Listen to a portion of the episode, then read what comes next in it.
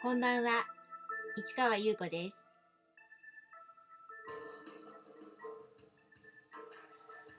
5月27日木曜日、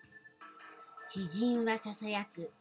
135回目をお送りいたします。今日は雨でしたね。なんかもうびしょびしょになっちゃいました。でもなんかね、夜になったらね、ちょっとやんだのでね、ちょっとほっとしましたけど、本当は明日ブックマンションのお店番だったんですけど、結局臨時休業が延びちゃったのでね、お休みということで、明日私一応ね、仕事を休み取ったんですけど、まあそのまま休みということで、まあちょっといろんな作品をまとめたりとか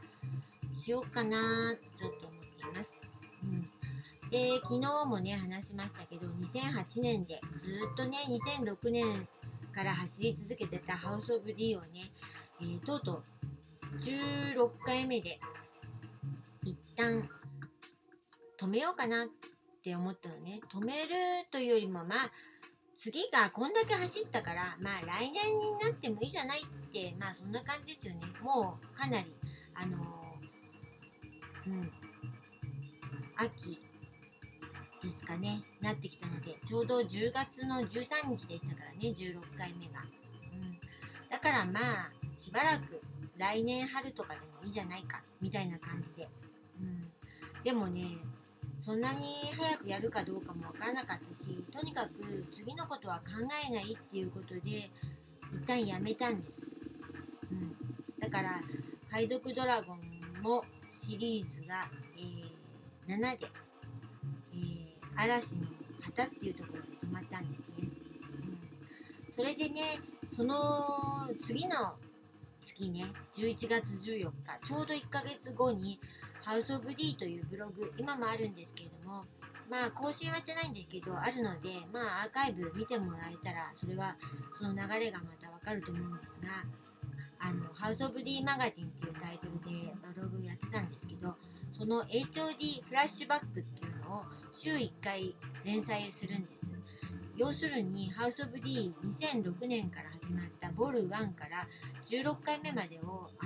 いろいろと思い出とともに何をやったかという記録をね、連載したんです。でそれがなんと2010年10月5日まで42回で終了って書いてあるんだけど、ずっとやり続けるんですよ。ということはこの間ハウスオブ D はやってないんです。でこの話をね、まあ何をやってたか、じゃあ私何やってたかってことを話そうかなと思ったんですけれども、ここでね、ちょっとね、昨日その前ぐらいから思い立ったんですけど、その海賊ドラゴンってどんな詩って思いません？知ってる人は知ってると思うんですけど、まあ知らない人は知らないという、なんか変な感じなんですが、まあハウスオブ D の、きっかけとなったドラゴンを作ってたアーティスト、私がドラゴンと呼んでた彼と出会ったことによって、私の中にドラゴンが根付いたというか、種がまかれたわけです。そのドラゴンと私の海賊本っていうのが合わさって海賊ドラゴンという主人公ができ、その彼の、生き様を詩に書くということで、それで海賊本がボルト本になったという、そういうね、結果をもたらした。その海賊ドラゴン、まず1編目、まさにタイトル海賊ドラゴンというのはこれからちょっと読んでみたいと思います。これでうまくいったら明日また続きを読もうかなと思うんですが、さあどうでしょうかね。ちょっとここで音楽を止めて、詩を朗読したいと思います。ではどうぞ聴いてください。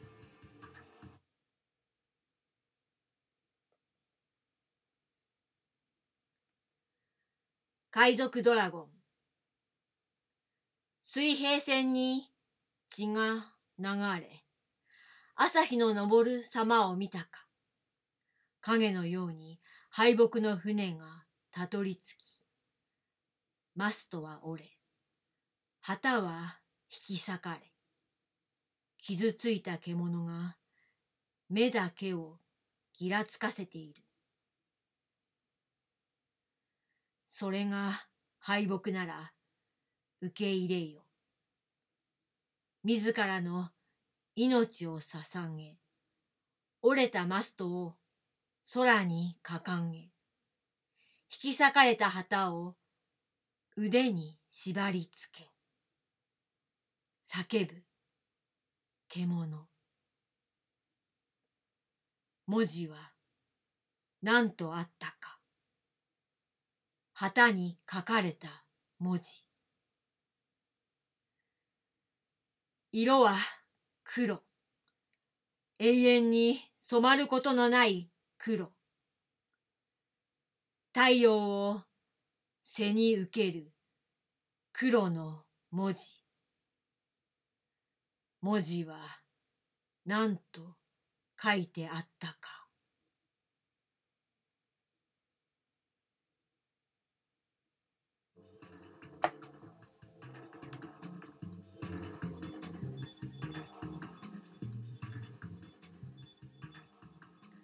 はい、どうでしたか？海賊ドラゴンの詩はね、なかなか読む機会ないなと思ったので、ちょっとここでやってみました。さて、明日もやれるかな？わかりませんね。でも聞いてくださいね。それじゃ、この続きはまた明日ね。